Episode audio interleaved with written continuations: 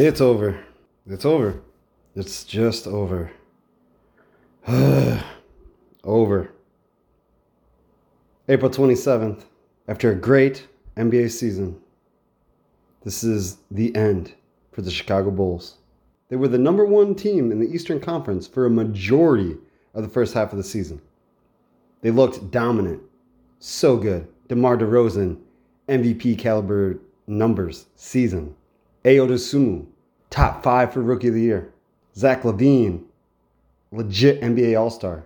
Nikola Vucevic, borderline All Star. Didn't make it, but he could have, maybe. Lonzo Ball, playing great basketball. Alex Caruso, people that didn't even know who he was, then were like, oh my gosh, this dude is such a great player. And then it crumbled. Caruso got hurt. Lonzo Ball got hurt. Troy Brown got hurt. Derrick Jones got hurt. LaVine was in and out of the lineup. DeRozan had COVID protocols. And after the All Star break, when things were looking promising and the Bulls were going to have a breakout season and maybe push far in the playoffs, it went downhill quickly. They couldn't play defense. It seemed like everybody was scoring 120, 130 points on the Bulls. And they figured out the offense. If DeMar DeRozan's not hitting his mid range game, it's over. Zach LaVine would come in spurts, but he was not the crazy, amazing scorer that he's been his entire career. He was off just a little bit. Don't know if it was his knee or what it was, but he was just off just a tad for a lot of the season. Vucevic would score 21 game and then 8 the next. Coby White went off for like a month and then had a disastrous two weeks right after that. They just couldn't get everything to click at the right time. And I know I sound very pessimistic and man, ah, lost in the first round, but it was a lot of fun to watch. One of my favorite Bulls teams in the last few years, especially since Derrick Rose. I think this is my favorite since Derrick Rose. No doubt about it. DeMar DeRozan was amazing to watch. He's not going to win the MVP, but he better be on the first team or second team All NBA team. He's got to be, right? Has to be. But we start off this somber note because Chicago lost game five to the Milwaukee Bucks tonight, just an hour or so ago. 116 100, lost the first round series 4 to 1. When they got matched up with the Milwaukee Bucks, I kind of already knew it was over for the Bulls. I am never going to say, oh, my team's out of there. They're never going to win. I'm not that guy. I'm going to root and root and root till I can't root no more.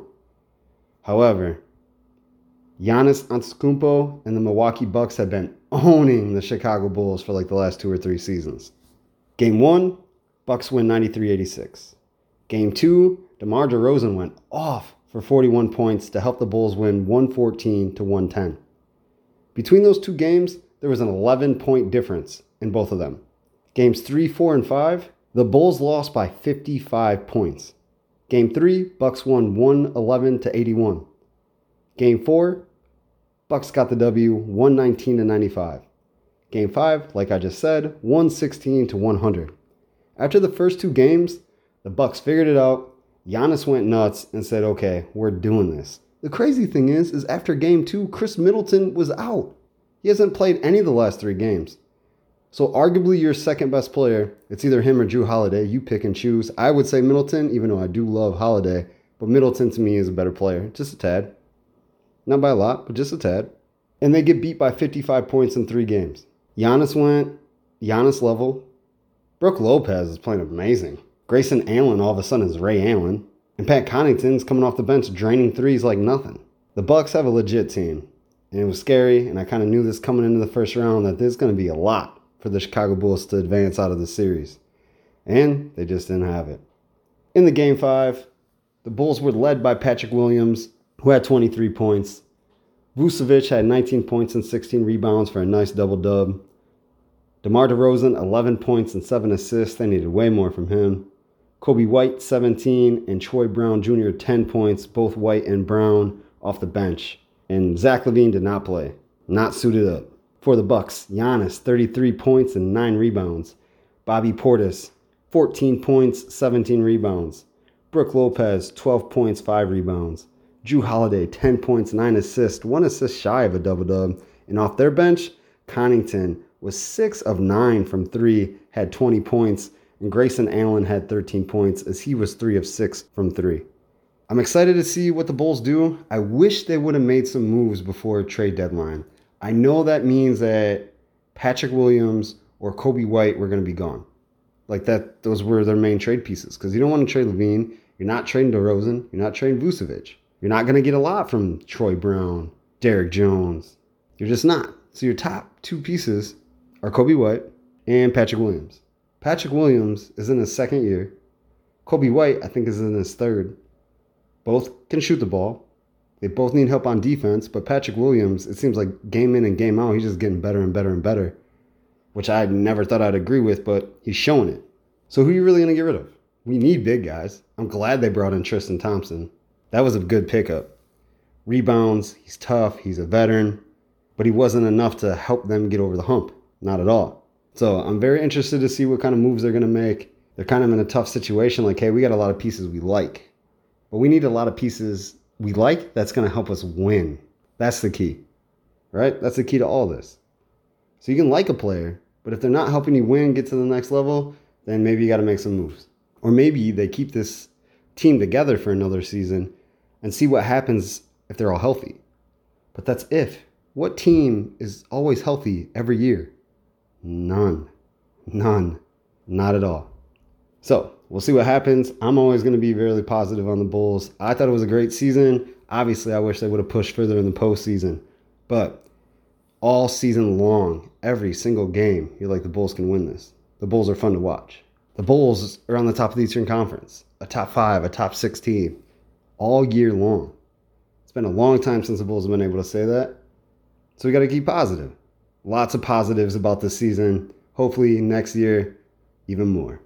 This show, Edge of Your Seat podcast, is brought to you by Mendota Ford, a community dealership that is here for you. I'm your host, Brandon LaChance. This is episode 222, 222 of Edge of Your Seat podcast. Thanks for listening. Always appreciate the love, the support, the clicks, the downloads, the favorites, the shares, all of those things. Please keep doing it. We'll keep bringing you shows as often as we can. And we're picking them up. If you haven't noticed, we've been getting back to where we had started off at. We were at three shows a week for a long time. And then whew, seemed like the world for a long time has just kind of dropped on the head of everybody involved. But those things are changing. Things are good. Life is good. Pretty awesome, actually. And we're getting some shows out to you. Where can you listen to these? Spotify, Apple Podcast, and the Edge of Your Seat podcast website, www.rss.com backslash podcasts with an S, it's plural, backslash Edge of Your Seat podcast. Social media, you know we're on there. Facebook, Edge of Your Seat Podcast, and Twitter, Edge of Your CP. If you have any questions, suggestions, you want to be a guest, you know somebody that would be a good guest, you don't like something I said, you do like something I said, or the same with a guest, send an email, edge of your seat podcast at gmail.com. And of course, we got a guest. Every single episode of Edge of Your Seat podcast, we have a guest. We got Mendota native Nathan Blanton. We talked to him in November, right after he got done with a fight. He was fighting in the Peoria Fight Club, and I'm talking about this is a fight club. It was in a, a nightclub type of building right outside of Peoria. And instead of a ring or an octagon, there was just flat black mats. And instead of having ropes or a gate or a railing, they just had people. Push you back in, make sure you're cool, get in the way. There was chairs and maybe get hurt, everything. it, it was a legit fight club. You're just like, man, what's really to happen here? But Blanton got the win. It was cool to see. So we talked right after that. He was very pumped up, talking about what he's doing next. And now we got a next.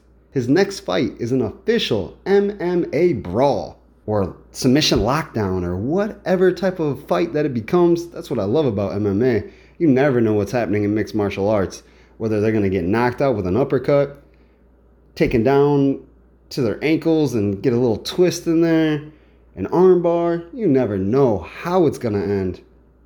But he's going to do it, or he's going to try to do it June 4th in Gary, Indiana. against his competition, Cesar Ortega. I'm already trying to get tickets. We got to bring Edge of Your Seat podcast there, see what Blanton can do. I got all kinds of faith in this kid. I see his dedication, the way he's changed his body. He's morphed it. He'll call himself fat. I'll say a little chubby. This dude is none of the above. He's kind of ripped. He's been training. He's been doing everything that he needs to do to be a fighter, and that's what he's doing. He talks about it all on this combo that we have with him, so I'm not going to say any more. But if you can get out to Gary, Indiana for his fight June 4th, please do. Give the man some support. He deserves it. You'll have a good time watching him fight. He's good. He's good. He's entertaining. I had a blast watching him when he fought outside of Peoria. I keep saying outside of Peoria because I can't remember the town. I haven't edited that part yet. So once you hear it when we say it, you'll be like, oh yeah, that's the town he's talking about. But right outside of Peoria. I decided to get the intro done first and then edit it all together. Most of the time, I'll edit the interview and then go do the intro, put it all together. But we're going to switch it up today. If you're friends with him on Facebook, he's got the flyer everywhere. If you've seen this podcast on Twitter, Facebook, the flyers posted with this very, very podcast in the link. See if you can make the arrangements and get down and see him. Trust me, it'll be worth your time. We just broke down the Bulls and what they did in the first round. Let's catch up with the rest of the NBA. I've been trying to watch as many as possible. I think I've watched them all except like two. Yeah, I'm an NBA junkie. But that's why we do podcasts. And when we talk about sports, you got to love it and got to watch it and got to be interested in it, right? That's the point of this. In the Eastern Conference, Miami advanced, knocking out Atlanta 4 1. I thought they were going to sweep them. Atlanta got a game on them. Good for Atlanta. Miami just too dominant. Philadelphia, Toronto. Philly right now has a 3 2 lead. Philly came out of the gate looking like they were going to sweep them. Just dominant, just playing well. And then James Harden's kind of been a no show.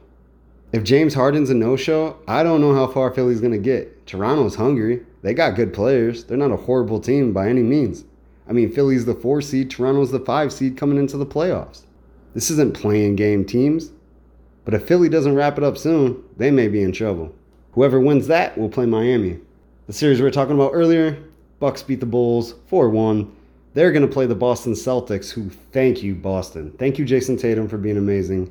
Thank you, Jaylen Brown. Thank you, Marcus Smart. Thank you, the Boston Celtics, for sweeping the Brooklyn Nets 4 0. It was so beautiful. So beautiful. I'm a Kevin Durant fan. I like his game. I think he's going to end as a top 15 to 20 player of all time. Yeah, at least elite scorer wise. Maybe not all around player, but elite scorer wise, he's going to finish top 15, top 20 of all time. Hands down. I don't think there's any way he doesn't. But I'm tired of super teams. I'm tired of like, oh my gosh, let's put James Harden and Kyrie Irving and Kevin Durant on the same team while they're still in their prime. And then let's put LaMarcus Aldridge and Blake Griffin and throw some more people that have been around for a while that are experienced vets that want to win a championship. I'm kind of getting sick of it. It's like every single year. So to see them get knocked out in the first round by Boston, man, I loved it. Got to throw in Al Horford too. Love that guy, always have. It was fantastic to see. So Bucks and Celtics is going to be amazing. I kind of want to pick the Celtics, but I think the Bucks have a better team, and Giannis has been just dominating. So in all honesty, I'm to go Bucks, but I really, really want the Celtics to win. In the Western Conference, only one series is locked up. At the top of the bracket, the Phoenix Suns, New Orleans Pelicans. The Suns have a 3 2 lead on that one. It's been a lot of fun to watch. Devin Booker got hurt. Unfortunately, the Pelicans came to play. They were not backing down from anybody. Didn't matter if they were playing the best team in the Western Conference, they did not care. Brandon Ingram CJ McCollum playing lights out basketball. So this might go seven. It possibly could. Whoever wins that will play the winner of the Dallas Mavericks Utah Jazz. The Mavs, the four seed, the Jazz, the five seed. Dallas has a 3 2 lead. I don't see how they don't take the sixth game. The Mavericks win two out of four without Luka Doncic. He comes back and the man goes off. Off. If he plays anywhere near that, in the next game, game six, it's over. There's no chance. They just blew out the Jazz by like 30, I think, in the last game. It's over. The one series that is clinched just happened, probably about 20 minutes ago, 15 minutes ago. I was waiting to see what happened to that before I pushed the record button. Golden State Warriors knocked out the Denver Nuggets 4 1 in the series. I feel bad for Nikola Jokic. He's probably going to be the MVP. He was the MVP last year. They got swept last year. This year, they only win one game in the first round of the playoffs. So, the best player in the league can't win two games in the first round of the playoffs. It's not his fault. He is obviously doing everything that he can to get where he needs to. The team around him is really not formidable. That's not his fault, but it makes it look bad when your MVP of the season can't go anywhere in the playoffs. But it is the MVP award of the regular season. That's what it is. It's not the MVP of the regular season and the playoffs. That's not how it works. I hope they can put something around him to make this a little different in the future. If they want to keep him, they have to put something around him. Otherwise, he's going to bolt. He'll be a Laker or something. He can come to the Bulls. I'm cool with that. Then the last series of the Western Conference has been amazing to watch. The number two seeded Memphis Grizzlies, number seven Minnesota Timberwolves. Man, this is a battle. Memphis took the 3 2 series lead last night. It was a tied game, 1.7 seconds on the clock. Ja Morant gets the ball, takes it to the rack, does a crazy maneuver where he's stretching his back in like seven different places and his arms looking like he's a gorilla about to swing off different vines like in the middle of the air and lays it up leaves minnesota a second left and Karl-Anthony Towns is nowhere near the three-fourths court three-pointer just crazy and they battled back and forth the entire game and this is after game four when minnesota had a 26 point lead memphis battles back then Minnesota gets another 20 point lead in the same game, and Memphis comes back and wins by nine points. This series has been a blast. Ja Morant is the real deal. I can't wait to continue to watch his career and see what he does. Freak athlete. He's to have to put on some poundage or some weight of some sort, some muscle, because that dude is really skinny and gets thumped all around every time he goes up in the air. That means it's to lead to injury if he doesn't do something about it. But at the time being, he is a blast to watch. I don't really care who gets out of this series. It's a lot of fun. That's all I know. And whoever does get out is going to lose to Golden State in the next round anyway. Golden State. uh, with Devin Booker getting hurt, Golden State may be the best team left in the playoffs. Seriously. If you listen to episode 221, we talked about Friday Night Lights, the TV show 2006 to 2011, I believe. And I said I had three shows left to watch before I call it quits, before it's over. And I watched them right after the show. So I got the whole show in, watched every single episode. I don't do that to a lot of shows, I'm not going to lie. But we're talking football.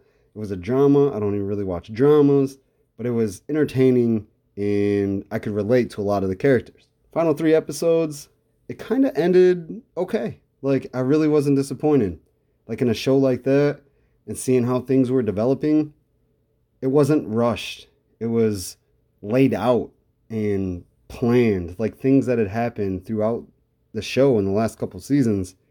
It all made sense for how it ended for every character. For Coach Taylor, for Tim Riggins, for Matt Saracen, for Julie Taylor, for Tami Taylor, for Vince Howard, all those characters. It all just made sense. Everything just rolled out. Usually you can tell when it's rushed. Like it's like, all right, we just got to throw a show together and call it quits. This wasn't the case. They did a really, really good job of wrapping things up and keeping the characters how they were without, again, rushing to make things just end. Because that's what happens. The characters become really weird or wonky or that character wouldn't do that. If this is the same character that you had on at the end of last season to now, why do you have them doing that? Like it just doesn't make sense in real life. But these did. All of the endings did. They did a really good job. Also watched Joker. I've seen it before, but I put it on again. Man, I love that movie. Man, Joaquin Phoenix is a great actor. One of the best, if you ask me. The dude is just amazing. He played the role of Joker so well. I'm not going to rank him. It's really hard with Heath Ledger and Jack Nicholson and that's not fair to any of them. They all are amazing actors in their own right, and all did a great job as Joker. There's no doubt about that. I would feel bad ranking them. I always rank or say what I like better than everything else. So I kind of feel really guilty not doing it in this sense. But it's just really, really hard. Heath Ledger was amazing. Absolutely amazing. Joaquin Phoenix. Wow. Wow, wow, wow, wow. He had me believing that he was on meds and going crazy and that he was banging his head off the walls as I was watching the show like in real life. That's how good he did it. Man. If you have not seen The Joker, I definitely recommend you go and do that. My next up on my watching list, I got the new Batman, just came out, and the Starved Rock Murderer. Started watching the first one when it first came out, and then have gotten crazy sidetracked. I know a lot of the story. Obviously, I'm from the same area. Starved Rock, as soon as you're here, you hear about the Starved Rock murderers from the 1960s instantly. There's books written and all kinds of things documented and stuff around here. I know people that knew him personally. I know people that knew his family and where he lived and knew him when he was working at Starved Rock in the kitchen. So, of course, stories galore, rumors galore, all kinds of things. So, I really kind of want to watch this documentary and see what they have to say and how they say it. Let's have words from our sponsors and then we're going to get to Nathan Blanton, the man, the fighter, like I said, if you can get to Gary, Indiana on June 4th, go catch this MMA fight. Nathan Blanton versus Cesar Ortega. It's going to be a good one. If you need any other details, send an email, edgeofyourseatpodcast at gmail.com, or check out the flyer on Edge of Your Seat Podcast, Facebook and Twitter, or if you personally know Nathan Blanton or just want to add him, follow him on Facebook, he's got it on there too. Reach out to him, get to his fight. It'll be a good time. This show is brought to you by Mendota Ford. Mendota Ford is a community dealership that is dedicated to being community first. A small dealership in a smaller town, the staff of General Manager Ski Hartman and his associates, Jason Hintz and Doug Safranik, pride themselves in being here for you. They don't want to sell you one vehicle, they want to form a bond, a relationship, to get you every vehicle you want in cars, trucks, and SUVs for your friends and family. Doug Safranik is from Mendota Basketball Player of the Year in 2003, and is ready to use his knowledge of vehicles to connect with your wishes to get you the vehicle you're searching for. Jason Hintz has been with Mendota Ford for six years, giving him the experience needed to help customers in every single way possible. You can purchase any vehicle off any lot in the Mendota Ford family. Ski, Jason, and Doug will make sure they track it down and hand you the keys with a little jingle jangle. To check out the many options on the lot, Mendota Ford is located just south of Mendota on Highway 251. To look ahead or find a vehicle on another lot, check out www.mendotaford.com. Call 815 539 9314 for all vehicle inquiries with Mendota Ford. We're at the end of April.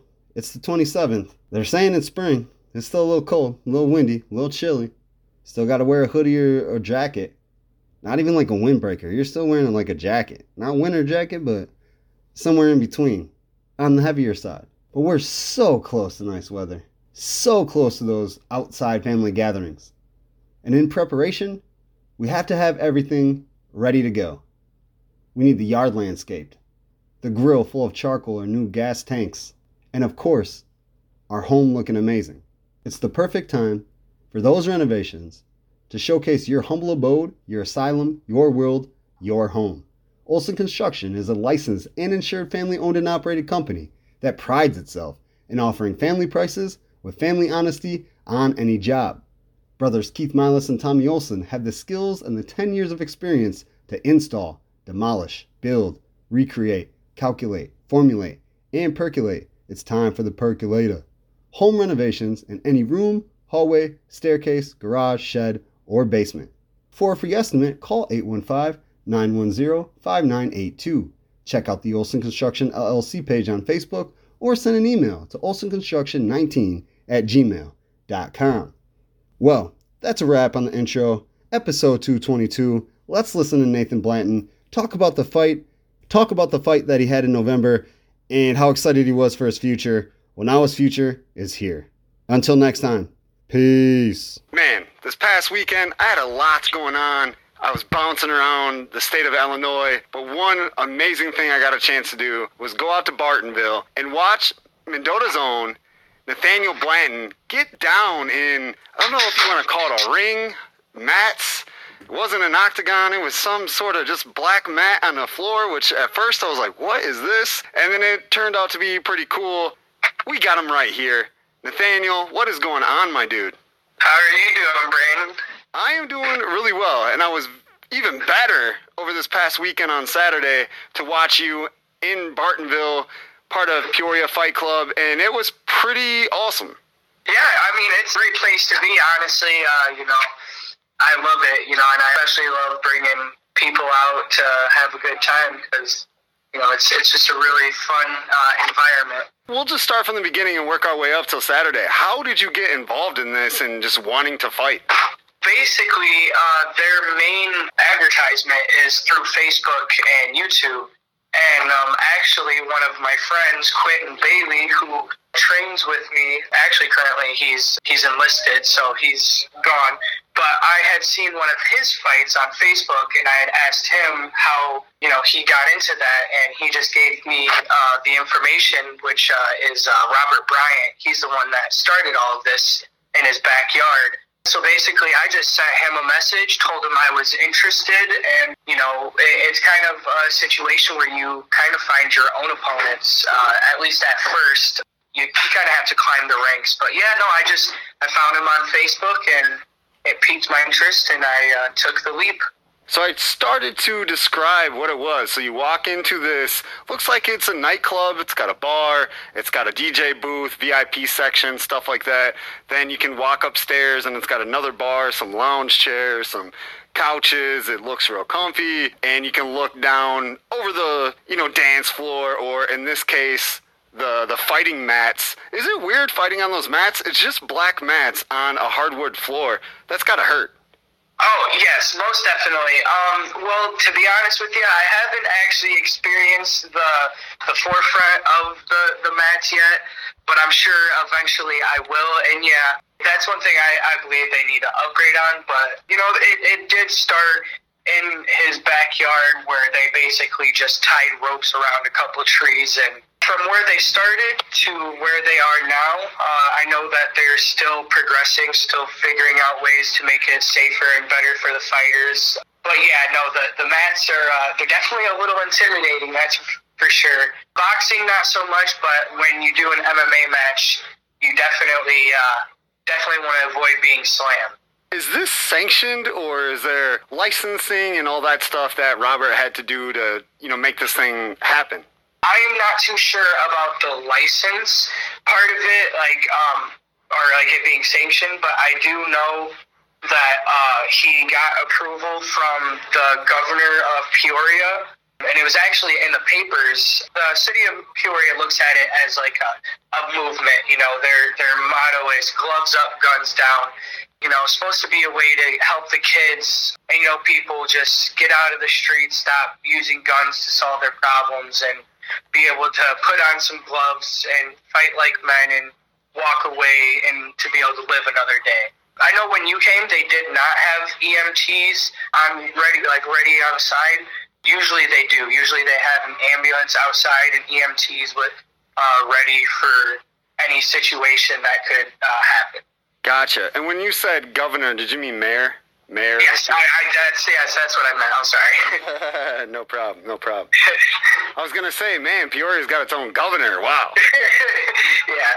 No, no. The the mayor gave uh, the approval on that, and actually, I don't know if it went any further, but Robert, the CEO of it, was trying to start a boxing something like it. Basically, he wanted to teach boxing to the schools, like he wanted to go to like the high schools around Peoria and teach boxing and start like uh, an extracurricular for boxing for kids and after school and stuff. And I seen Robert while I was there in Bartonville, and he is not a very big guy. He's not really that tall. He's really, really skinny. Doesn't look like he was a fighter or could fight, but I could definitely be wrong. Have you seen him fight? Is that why he's got this love, this passion for this craft? Uh, yes, actually, he has two fights in PFC.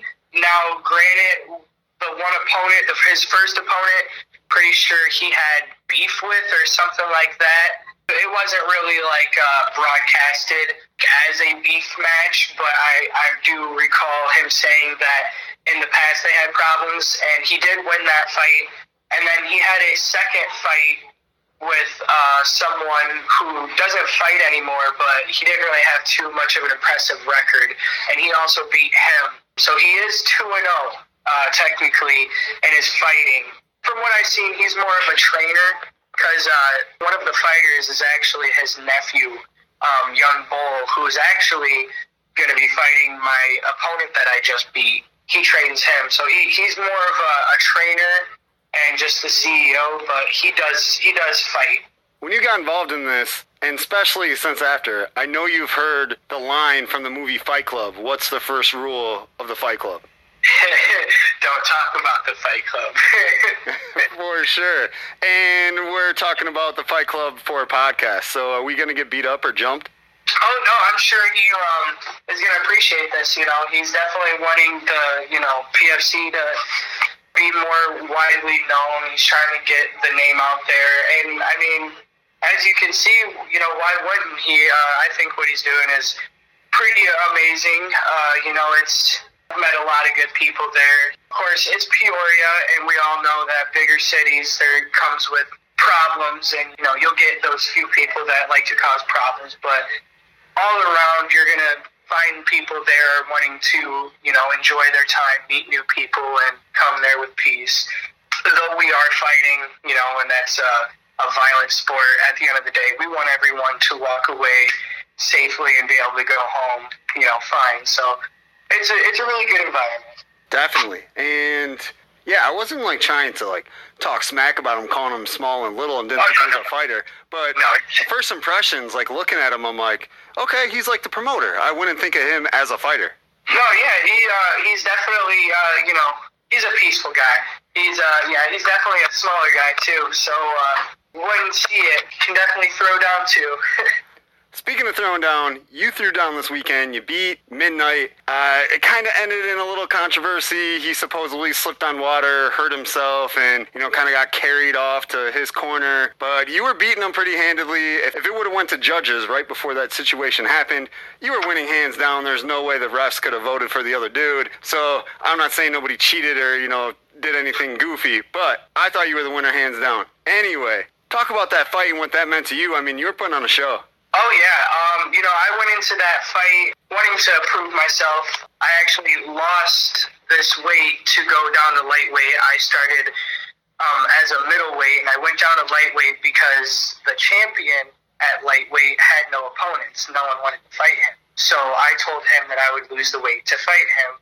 And then once I got to that weight, he told me I had to earn. I hadn't fought anyone that was good enough and Midnight was nine and one before he fought me, so I ended up taking that fight and I beat him. You know, that's why I ended up calling him out. Um, but yeah, going into the fight with Midnight, I felt like I had to prove myself, and I also wanted to put on a show because uh, you know I have I have a lot of fans, a lot of people that uh, you know I just I like to get the crowd going. I like to include the crowd and you know have them enjoy their time.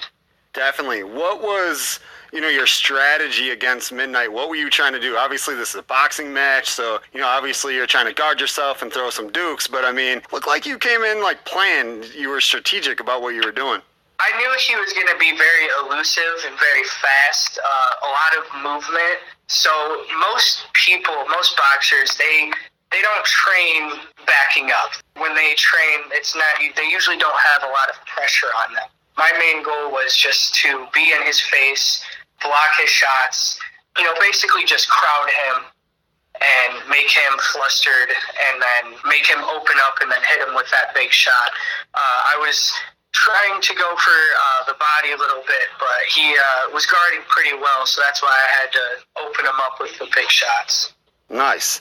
And you said he went into this nine and one. What was your record going in? Four and one. Four and one. Now you're five and one. Yes. Gotcha. Gotcha. Isn't a little bad start to your career here? Five and one. Oh yeah, no. Uh, so I actually lost my first fight, and it was actually to my current teammate now. I didn't train at all for my first fight. It was basically, you know, I just messaged Robert and was like, I want to fight, and he's like, just you know, make a post on my my page asking for a fight and see who wants to. And um, my buddy Denzel ended up accepting the fight, and uh, it was an MMA fight, and he ended up beating me in the first round. But after that, he messaged me and asked me to come train with him and uh, Too Strong. And after that, I've been on a, a win streak, a five win streak now. Nice, nice. Couple things I want to get back to. You did mention that you called out the champ. What is the champ's name right now? His name is Armand Palmer Jr. Gotcha. And you call them out. You get the mic after you beat Midnight, and you're like, "Hey, I want a title shot." Has anything been said or done since then? Midnight is number three. He's uh, he's ranked number three. I was ranked number six, so I beat him and I took his place. Armand is champion, and there's actually someone above me, and his name's Little Demo. He is not the number one contender. We actually have a group chat of all the fighters, just you know, like all the fighters. We get, you know, we just talk about uh, different things, you know, setting up different fights, who we think would be good matchups, and different stuff like that. And basically, we are discussing that. Well, Armand thinks that uh, me and Lil Demo should fight uh, for the number one contender for the title shot. Me and Lil Demo both agree that it should be me that gets the title shot. We shouldn't even have to fight for it because basically Lil Demo's not interested in the belt. He just wants to fight Armand, so that's why he's saying I should fight for the title shot, and then after I get the title shot is when Lil Demo wants to fight. But Armand is just not going for that. Personally, I think it's because he knows that I'm one of the top contenders and one of the real competitions for him. I'm not saying I'm going to beat him. I believe I can beat him. I, I believe I have the skill and potential to beat him. But you know, he is a dog. You know, he's really good. So, uh, but I think I think I do have him scared. nice. So you think you just got him shaking in his boots? Oh yeah, most definitely. Nice, nice, nice. I'm betting he wasn't expecting you to call him out. And man, you got the crowd into that. As soon as you said, I want a, a shot at the title, you know, it, there was an uproar. Oh yeah, you know, there's a, there's a lot of people that um, agree that I deserve that title shot, and uh, there's a lot of people that think I'm going to take the title from him. He, he can only run for so long. He can only uh, push off the inevitable for so long, and I'll be ready. I'm working every day, doing everything I can to uh, improve myself, improve my skills, honing on the things that I need. You know, I'm doing what I need to do. Perfect, perfect. Do you have a nickname? We talked about Midnight and Little Demo and stuff like that. Do you have a name you go by? Uh, yes, and uh, I'll actually give you a little backstory on how I got the name. So, uh, my buddy Seth and Nathan, I think you know them. Uh, so they have these devices called one wheels, which is basically like a hoverboard on one wheel. Um, and they were riding them, and I was jogging with them, and we were probably riding for about two miles before uh, Seth looks over and he's all like, "Are you not tired?" And I was like, "No," and he's all like, "Geez, you don't need no brakes." And that just kind of clicked in my head. I was like, "That's my nickname, Nathaniel No Brakes Blanton." So, uh, and then it kind of just stuck from there. Perfect. So, so, it's no brakes. I like it. Yeah. And it's your initials too. Yeah, that, that's where I thought it, it worked out too. Kind of sounds good. Fits perfectly. So I mean, I asked you how you got involved in this and like, you know, kind of why you wanted to do it, but what's like the background behind that? Like, why fighting? Why is this something you wanted to do? What gets you motivated to come and say, hey, I want a title shot. Hey, I want to fight you and put on some gloves or get in the MMA mat and, you know, fight? I was a wrestler uh, growing up. I did wrestling for seven years, so I've always just had that competitive mentality. I uh, loved stepping on the mat and looking across my opponent and you know breaking them down. I just loved the the competition side of it. You know, even the losing side of it. Even if I, I lost a match, uh, you know, I loved it because it, it just showed that I I needed to improve.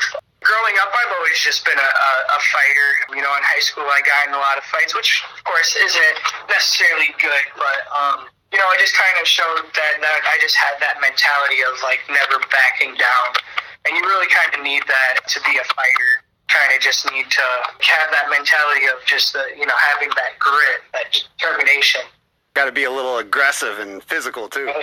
Oh yeah, oh most definitely. You got to have uh, social skills too. You got to know how to use the mic. You got to know how to rile up the crowd, get your opponent going. That's also a big part of it. Is uh, talking. Most of the time, I'm I'm usually pretty respectful. But towards the champion, I've been a little bit more uh, pushy just because he's been making me uh, jump through hoops to get the title shot. So I've been kind of more rude about that. you know, we've talked about MMA and boxing. I mean, is Peoria Fight Club both? What are you most interested in, and are you doing both? It's more or less boxing. That's what they uh, started off on and uh, originated on. That's what most of the fighters are focused on. You will have those uh, few people that like that like to do MMA. I personally want to focus on MMA because you know in the future, obviously, I want to move on to bigger things, bigger events. Uh, there are a few actual events that are interested in having some PFC fighters uh, come over and join them. There's a in Iowa, there's a place called B2 Fighting, and then there's also a place called True Rev Fighting. They, they were both interested in having me come over and, and fight, but the date just didn't work for me. Um, but that's definitely something I, am going to do in the future. That will be uh, MMA. Gotcha, gotcha. So you're just interested in doing it all. You just want to fight, put on some gloves, whatever gloves they are. Oh yeah. Because you don't take no breaks, man. No breaks. I've also I've also been going to uh, Danny Rodriguez's Brazilian Jiu Jitsu class uh, here in Peru Mall. It's actually a really good place to train. Danny Rodriguez, he started it. He's a seven-time world champion in Brazilian Jiu-Jitsu. So his uh, classifications are very, you know, very prestigious. Um, not only that, also my coach Lucas Gautley, he's also uh, very uh, talented and experienced in fighting. Uh, he actually just went and represented the United States and Italy for uh, K1 kickboxing. Though he did lose, he did a really good job. Uh, you know, he fought one of the best fighters in the world and went toe to toe with him uh, for three rounds. It was, you know, really good, good war the people I'm training with, it's it's not like they're just uh, backstreet ballers. They train for a very long time. You know, they know what they're doing. Danny is actually a year older than me in school, and as soon as he started getting into this, I'm like, man, he's going to be pretty good because I always knew him as like an aggressive physical athlete. I seen him wrestle, and now as soon as he started this, I was like, uh oh, this uh, fighting world's got a, a you know a menace on their hands. I've been on the forefront of his attacks. He uh, actually caught me flush with a uh, roundhouse kick to the nose, and uh, it definitely put me on my butt uh, for a second there. They definitely know what they're doing down there in Peru. You know, I've only been training for eight months, and you know, I've I've improved immensely. Yeah, let's talk about your training. I mean, not saying you were fat. I mean, I'm not a small dude myself, but you were a little huskier, a little bigger, and then I seen you. I, I, I'm okay with it. I was fat. I weighed 215 pounds at my heaviest, and I'm 5'5". So, uh, you know, people that are listening, put that into perspective. That's, uh, that's, you know, you could roll me down a hill if you wanted. to lose that weight, basically what I did is cut down on my eating habits you know, no more snacking. I stopped eating past eight o'clock. No more soda. Water became my main drink, and just a lot of running. It started off as just barely being able to do a mile every three days to running at least four miles a day. It, it was funny actually. I did three miles one day, and I was like, you know, and next year I want to be able to do ten miles. And then for some reason, the next day I woke up and I was like, you know what? No, you're going to run eight miles today. And I went. I ran eight miles. I just kind of keep this mentality of, you know, your your mind will tell you you can't do something, or it'll put a limitation on you, but your body in reality can do it. So I just kind of let my body take over when I'm training. You know, I don't let my mind tell me I'm tired. You know, it's been working out for me. You were saying you wrestled as a kid. Did you wrestle from Mendota? Because you did graduate from Mendota High School, right?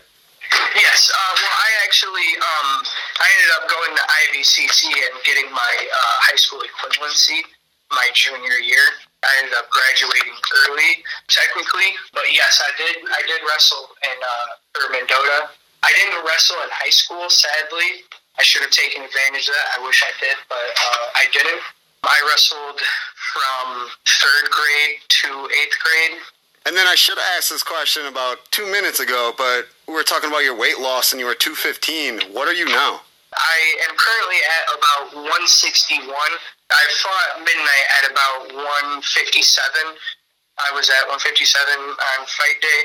And then, you know, of course, Thanksgiving happened, so I've just been snacking a little bit here and there, eating my turkey and all that. But uh, relatively, I'm still staying around fight week. You went from 215 to 157 in what time frame? Um, it's, it was about eight months. I, I think it was. I, I don't know the exact day, but I know it was like around eight months. That's amazing. Congratulations, my dude.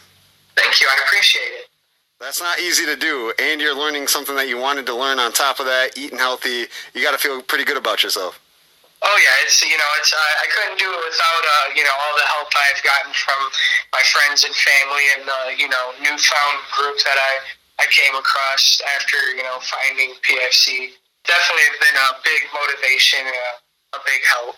Awesome, man. Awesome. What are your goals for this? I mean, how long do you want to stick around PFC? Do you want to go to different levels? I mean, this right now is kind of backyard fighting. Even though it's in a building, it's still kind of backyard fighting. How far? Oh, most definitely. Um, you know, at this point, PFC in my eyes is more of just an experience thing. Basically, once I get that title fight is when I will actually start getting paid I get paid to fight for the title shot, and then after that, if I do win every fight after that, I will get paid for it. I had a few opportunities come my way that I, I had to uh, turn down due to work and a few other things.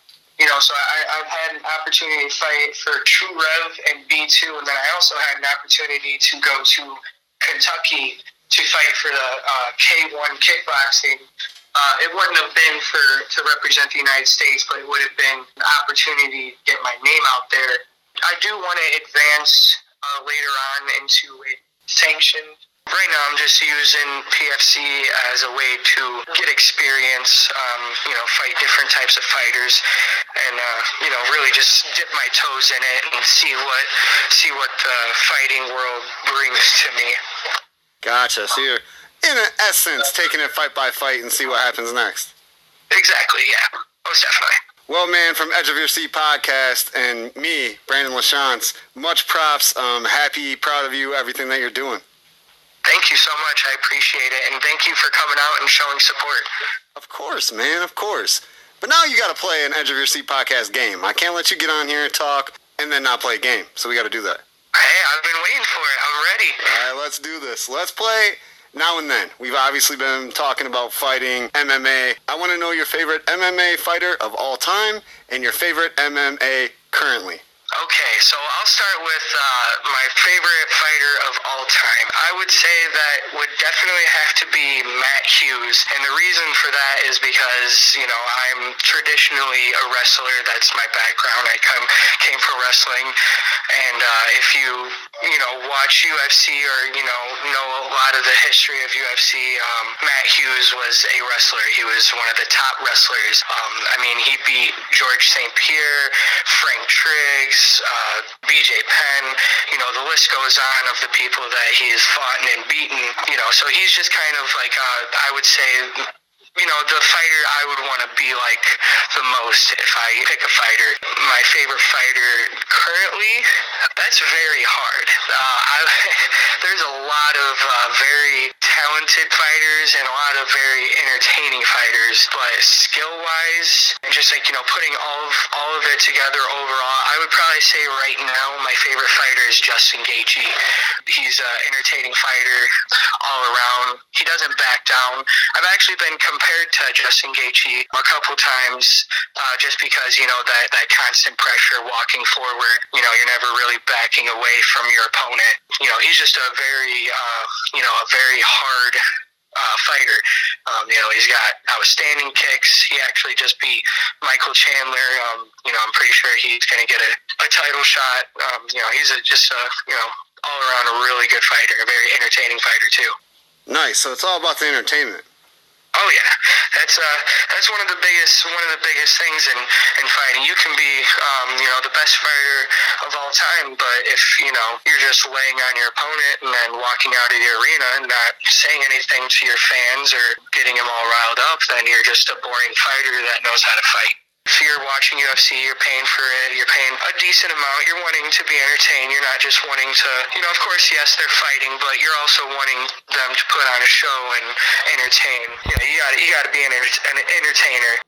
One last question, and I'm gonna let you go. I mean, when I was there, there was other mutual friends of ours, and kind of like a mother figure to you. I mean, you're friends with her son Nathan. Amber came, show some love, some support, and you know, every time that you got hit or something, she'd like raise her arms or wince or you know things like that. What do your parents and your loved ones think about you doing something like this, where you know it's real? You're real fighting. It's not professional wrestling where you're taking bumps, but you're getting hit all the time it's just kind of how you would expect uh, it to start as at first. You know, they all were very uh, cautious about it and very nervous, especially my mom. You know, because she knows that I, I wasn't training. You know, especially the first fight. The first fight, they were they were terrified. They were like, "No, you shouldn't do it."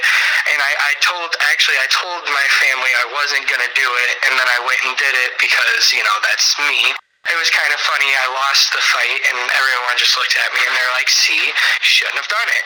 And then I started training and you know started taking it more serious. And I, I think around two around two months of me, uh, you know, training and losing the weight, dedicating myself to it, is when they started to come around a little more. And you know, they're like, "All right, you're, you're at least you're training. You're not, you know, you're not just going in there."